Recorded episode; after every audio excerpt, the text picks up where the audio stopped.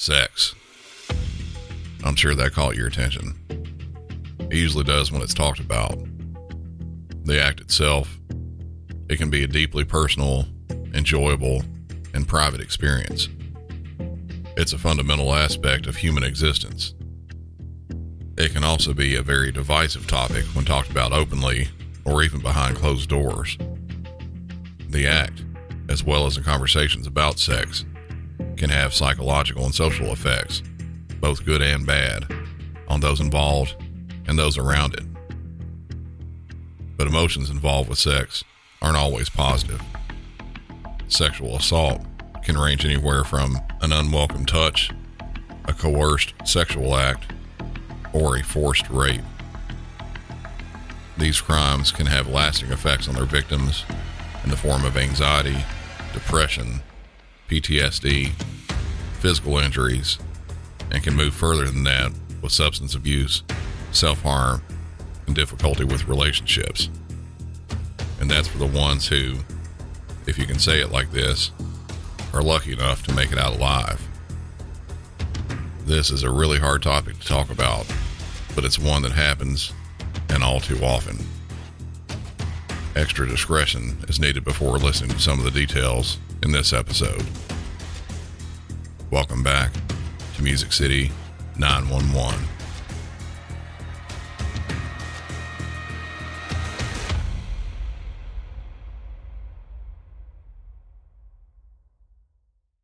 Santa Ana Police, 911. This came behind Hello? me and grabbed my. Hello? What's the emergency? This guy just came behind me and put his hand up my pants doing that. Do you know him? No, I have no idea who he is. It's this black guy. Okay. What's your address? I'm right here in front of the McDonald's. The McDonald's on wh- what street? Uh, on on Pacific and Edinger. Pacific and Edinger? Yes. Are, are you are you not by Bristol and Edinger? Uh, no, I'm on Pacific and Edinger. Pacific and Edinger in front of the McDonald's? Yes. Okay. Is he still there? No, he took off running. What way did he take off? He took off down um um down down um down Pacific going towards uh towards Warner. On Pacific going towards Warner. Okay, what what's your name? Okay, can you give me a description? Is he, you said he was black, Black. correct? He was yeah. He was wearing like a um a bunch of like a white sweater around his head. Okay. Did he appear to be transient? Yes. Okay, about how old? Um, like in his like uh early thirties, 30s? late Okay. twenties. And then what color pants was he wearing? He was wearing like a lot of white and baby blue. Like, w- would you remember what color his pants were? Um, I believe they were white. White pants? I think he was wearing all white. Yeah. and then a white shirt as well. He was wearing a baby something baby blue and Okay. a white shirt ab- around his head. Okay. Did he have any weapons? Not that I saw. He just I was literally gra- reaching for something in my car and he just came behind me and put his hands up my skirt. Okay.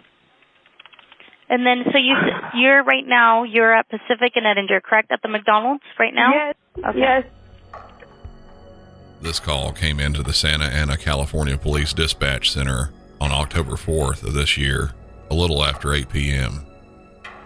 From the sound of it, the caller, whose name was redacted and kept private, had never met the suspect before.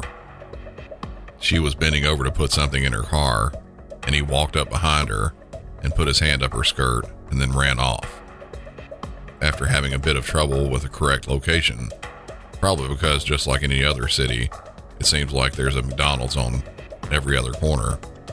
The dispatcher did a great job of getting a good suspect description, which was described as a male black in his late 20s to early 30s, possibly homeless, wearing white and baby blue clothing. Also, what was very important was his direction of flight, the way he ran off. She didn't indicate that he was in a vehicle and he took off on foot, running into a nearby neighborhood. The direction of flight of the suspect is right up there with the importance of obtaining a good description in regards to trying to catch a criminal quickly. While police were on their way to McDonald's, another call came in in dispatch. See if you notice a similarity. Santa Ana 911. I got I got a situation over here. There's some guy like getting beat up over here at 1621 West Stanford Street. Okay. It's gonna be uh, two Hispanic males, one black male. Two Hispanic males beating on a, a black male. Any weapons involved? No, I don't see any. Okay. And are they all out on the street? Yeah, they're in the street. In the middle of the street? Yeah. Is that what I hear in the background?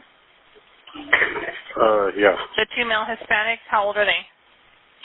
Uh, maybe mid to late 30. I mean, mid to late 20s, maybe early 30s. Like 25 to 30?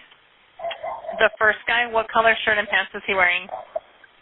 Uh, there's one wearing all black, uh, black, uh, tank top, black pants.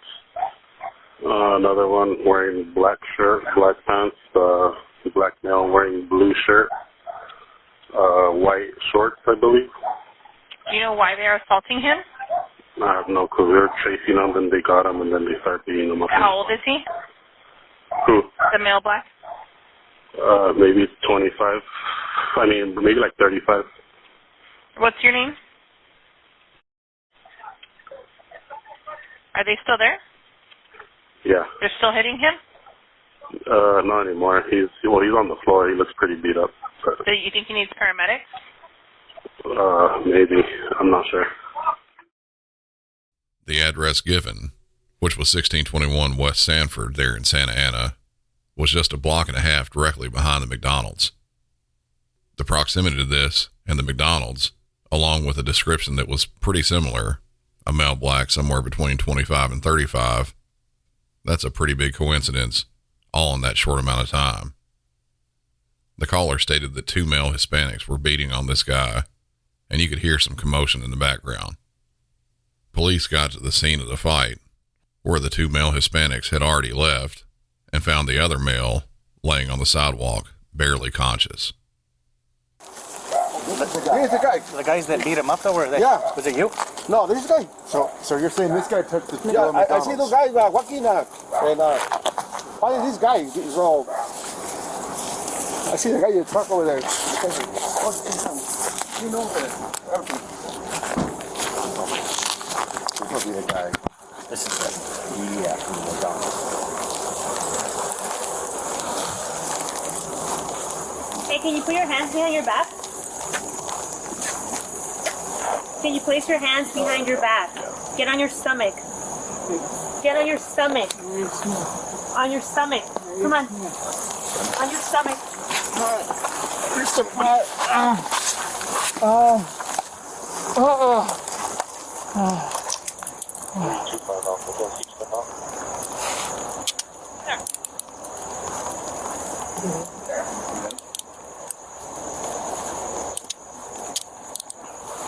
bro, you got any weapons on you?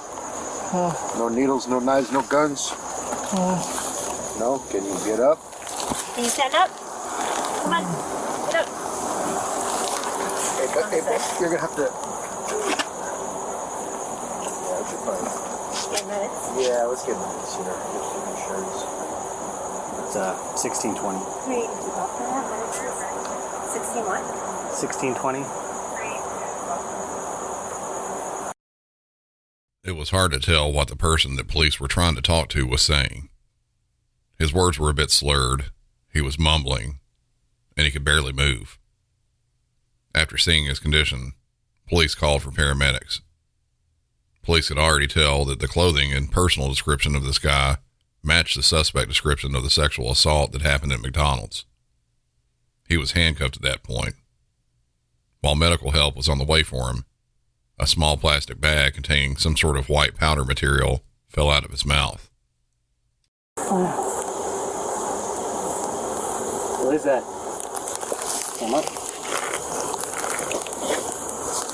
Xavier, what was that? I don't know. Why was it in your mouth? I don't know. Did you put it there?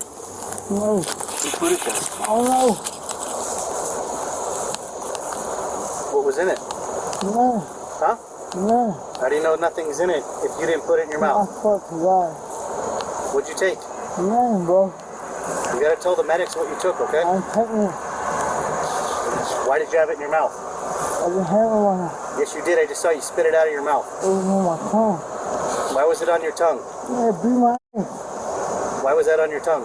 Yeah, beat my What does that have to do with that I being don't on know where tongue? it came from. The suspect claimed he didn't have this bag in his mouth. He said it wasn't in his mouth, but he said it was under his tongue. Officers there saw it drop out of his mouth. Paramedics arrived at the scene and transported this guy to a hospital. The two males that were beating him, they saw what happened at the McDonald's, chased him down, and really laid one down on him. So much so that two days later in the hospital, he was declared brain dead. Despite efforts from emergency surgery to keep him alive, the suspect, 31 year old Xavier Rashawn Moore, passed away at the hospital. This wasn't Moore's first time doing anything like this, though. He was a registered sex offender who had previous charges of narcotics possession, indecent exposure, as well as lewd acts with a child under 14 years old. I said it before in a recent episode that criminals know the risk when they get involved in that world. That there's a risk of injury or death because of the path they chose to walk down. This guy got a bit of that street justice, and his choices didn't work out for him in the end. The next incident, it's going to have to be done a bit differently than I normally do, because this is far from a normal crime. September 9th, 2021, in Key West, Florida, an unnamed female was vacationing and left her room at the Casa Marina Hotel and went to a nearby restaurant on Duval Street where she had four to five glasses of wine. After leaving that restaurant, she went to a sports bar also located on Duval Street, but details of what happened in the bar were sketchy, though likely more alcohol was consumed. Just a few hours later, in the very early morning hours of September 10th, the woman leaves the bar with a man and got into a silver SUV with him. Fearing that something wasn't right, the female got out of the car, but the man jumped out and forced her to the ground, where he then sexually assaulted her. Sometime either before this started or while it was happening, the victim started recording a video on her iPhone. An unknown amount of time passed, and an Uber driver heard screams and spotted the victim. After pulling up, the Uber driver, who identified himself as Calvin, is heard saying, Stop means stop, and then tells the victim to get up. The suspect is then heard saying, This is my chica. Don't look at her. She then got in the car with the Uber driver, and the victim believed she was rescued. While in the car, Calvin says he heard the victim telling the man to stop several times. The woman tells the driver she just wants to go home. Shortly after that, the Uber driver on the video was heard saying, You want me to fuck you? And the woman adamantly tells him she doesn't want that and that she wants to get out of the car. The driver says he could have fucked her in the bushes and wanted to know why she doesn't want to. She manages to get out of the car, and that's when the seven minute long video stops. Minutes later, dispatch there in Key West gets a call from another 911 dispatcher over 1,600 miles away in Boston. I don't have that full call, but do have a clip of it.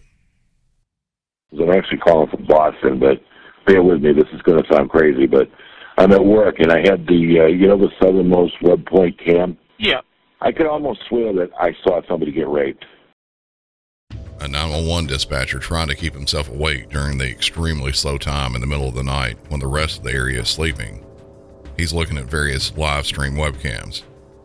He happens upon the one for the southernmost point in America, sees a man wearing a white or light colored tank top and shorts, walking behind a partially nude woman with his arm around her neck and his other arm with his hand placed over her mouth as if to try to muffle her screams. He's pushing her towards the replica buoy monument and finally forcefully pushes her down to the ground and is then out of camera view with it being obscured by the monument. A few minutes later, The woman is seen coming out from behind the monument, still nude from the waist down, and stumbling while she's trying to run away. The man is seen then casually walking out from behind, pulling up his blue jean shorts and zipping them up. The victim has an approximate three quarter of a mile walk back to her hotel, and along the way, several other people call police worried about the unclothed woman walking and crying. Somewhere along the way, she drops her phone.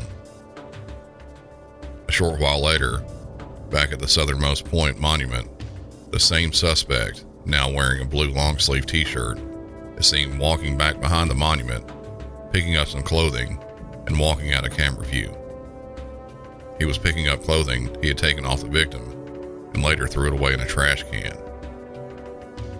Police finally called up to the victim back at her hotel. They started taking her statement, but she was very fuzzy on the details, likely from the amount of alcohol consumed, but also from the trauma she had experienced. At that point, she only remembered one of the assaults. She knew she was missing her phone, and police went along the route back to the hotel they believe she may have walked looking for it. They found it a short distance from her hotel and, along with the victim, began looking through it to see if there might be anything on it that would help with the investigation. The victim didn't remember taking the video, and though for the most part there was nothing visible, her screams and crying were all audible, as well as the talk from both suspects. After viewing the webcam video, police were easily able to get a license plate number from the suspect number two's car. They later identified him positively as Kerry Calvin Gasog, a 37 year old man that lives there in Key West. He claimed that after spotting her having sex with the other man and then rescuing her, she thanked him and asked him to take her to her hotel. But while in the car, she started rubbing his leg and asked him to stop at the southernmost point monument. He also claims that while he was having sex with her, she didn't scream or fight like someone who's being raped does the way they do in the movies. The webcam video was very contradictory to that.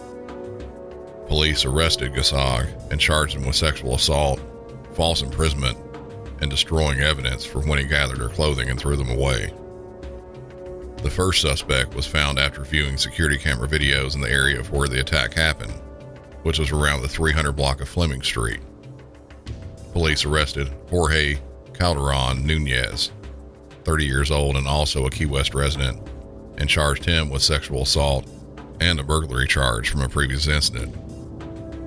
Gasog, the second suspect, just days ago pled guilty to the charges and was issued a sentence of 10 years in prison and a five year probation after he's released. The normal sentence for something like this is 25 years, but because the victim wanted nothing to do with any sort of trial facing him or questions from opposing attorneys, they agreed to a lesser sentence. The victim didn't want to relive the horrors of how she got raped twice by two different men, all in the course of less than an hour.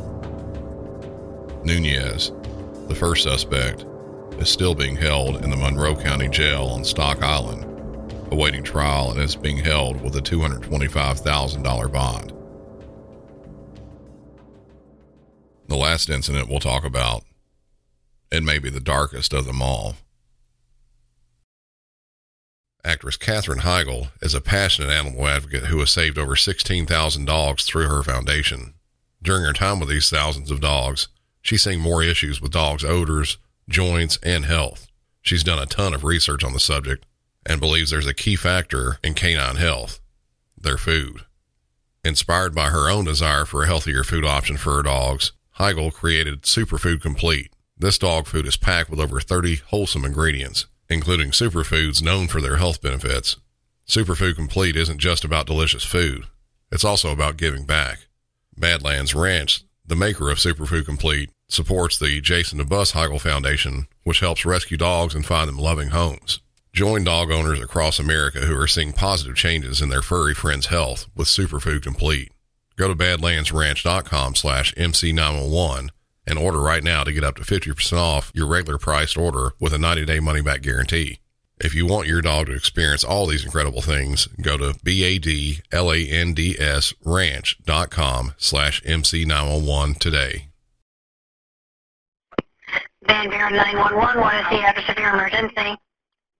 This is Cass County with the transfer. I have a gentleman on the line. He's at Oak Shores Campground. His wife did not return from a walk this morning. Okay. All right, sir. You said your wife went for a walk. At what time? Uh, around 8.15, 8.30. She goes every morning for six to eight miles. What is your wife's name? Melody, Her middle name? it goes straight. Dawn, Dawn. yes. And what's her date of birth?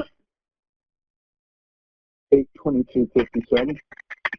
Okay, is she white, black, white, black, Hispanic, or Asian? White, Okay. It has not returned back. What was she last seen wearing? uh, a yellow raincoat and shorts. I'm not sure on the color of the shorts. What color is her hair? Uh, brown, Does she have any glasses? yes. I think she's wearing them. Okay. Does she have any tattoos? Yeah. Uh, yes, she has one on her wrist. Okay. Left or right? I believe it's the left. What route does she usually take? Uh, she, sometimes she goes left or right out of the park. I don't know. She walks around the park? No, she she go exits the park, but she'll go left or right on. I think it's County Road 215. Okay. Depends on the day and what the mood is. I I did a circle around areas that I think she walked in. I saw nothing. You may be wondering how this missing person call from a man is related to any sort of sexual assault. The details of this case, it's just plain shocking. 64 year old Melody Rohrer, a retired nurse and grandmother of four, and her husband Richard had been staying at the Oak Shores campground in the 84,000 block of County Road 215 in Hamilton Township in Van Buren County, Michigan. She would take a long walk each day, usually anywhere from six to eight miles. On September 21st of 2021, between 8:15 and 11 a.m., she went out for a walk, but never came back. When police got to the scene and started taking a statement from Richard, they asked if she had a normal way that she would usually go walking. Melody did have a route that she liked taking, and police went searching to see if they could find any signs of her. The search turned up nothing. They asked people in the area if they knew anything and still came up empty handed. One thing they did find was that Melody's husband said she took her cell phone with her on her walk. Police turned to GPS tracking to see if they could locate her that way. A day later, they got a location, which was a nearby Walmart parking lot.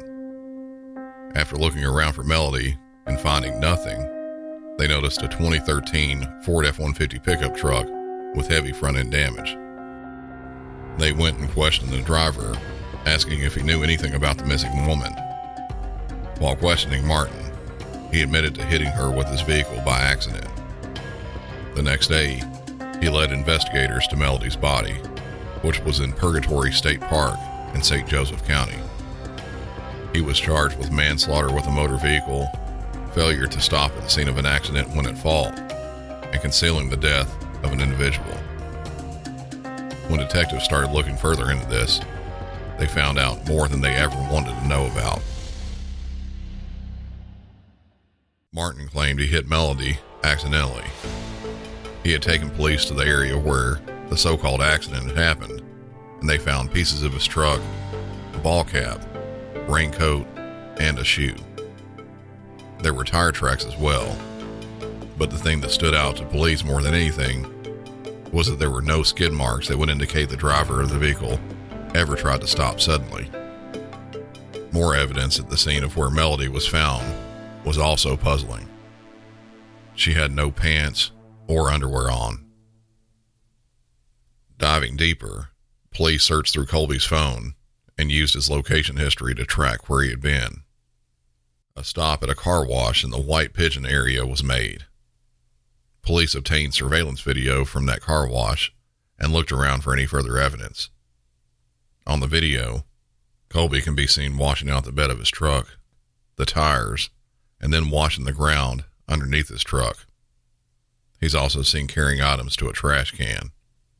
Inside that trash can, police found Melody's underwear and other articles of clothing, as well as bloody paper towels.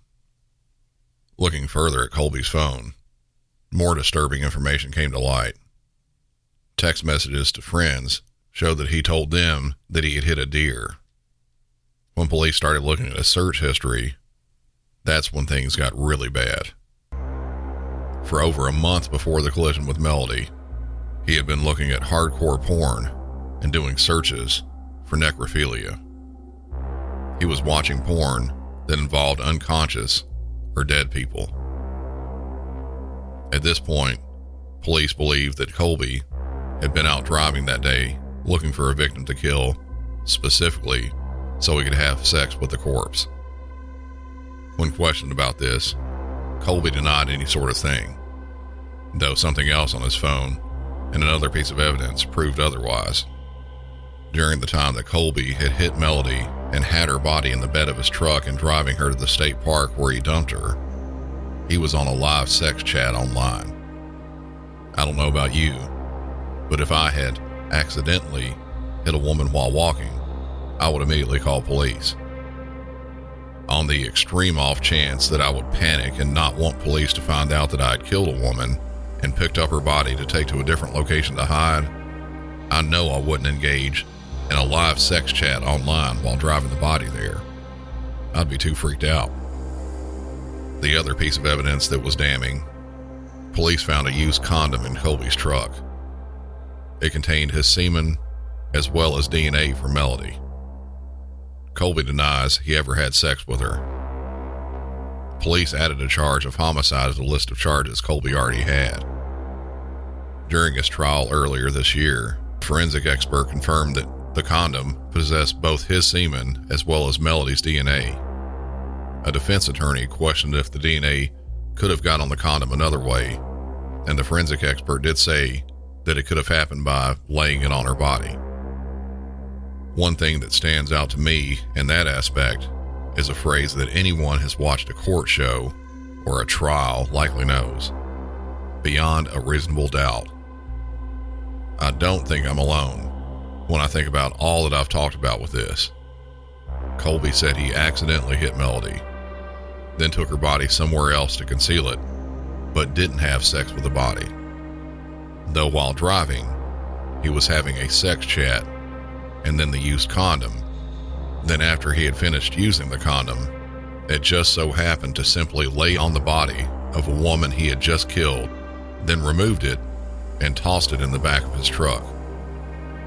I don't think any reasonable person would believe that.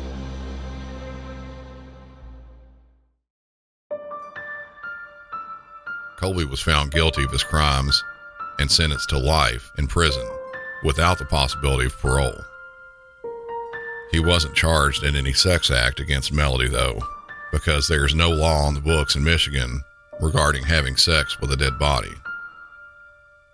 During sentencing, Van Buren County Circuit Judge Kathleen Brickley said, It's never given me joy to impose the sentence of life in prison without even the possibility of parole, but in this case, it gives me an extraordinary sense of relief.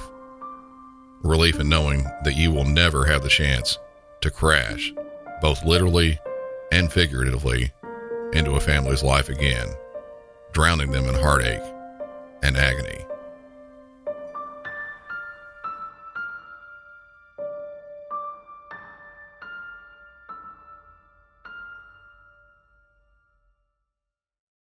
If you haven't done so yet, check out my new podcast, Southern Sleep Stories. It's a podcast focusing on helping you sleep by having me read you bedtime stories and chapters from old books, very slowly, with some light, relaxing sounds in the background. It's now available on all podcast apps. Be sure to leave a five star rating and review for both Music City 911 and Southern Sleep Stories. December 2nd, just a day or two away, I'll be in Atlanta, Georgia at the Omni Battery Park Hotel at noon, along with a ton of other great podcast hosts to have a panel discussion and meet up. Please stop by and have some fun with us. It's going to be a really good time. Follow the show on all social media and drop into the Music City 911 podcast discussion group on Facebook. If you'd like ad-free and bonus content, head over to patreon.com slash musiccity911. Be on the lookout for some more bonus content on there too. Thank you all for listening, and until next time, for Music City 911, I'm Brandon, and y'all have a good one.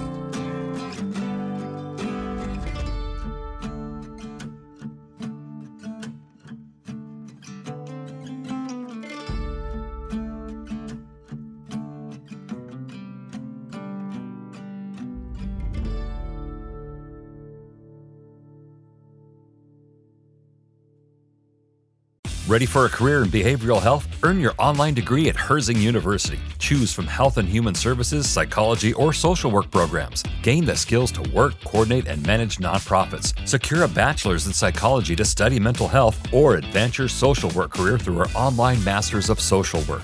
Let us help you become a social change agent. Your future starts now at Herzing University. Text HEALTH to 85109. That's HEALTH to 85109. Or visit herzing.edu.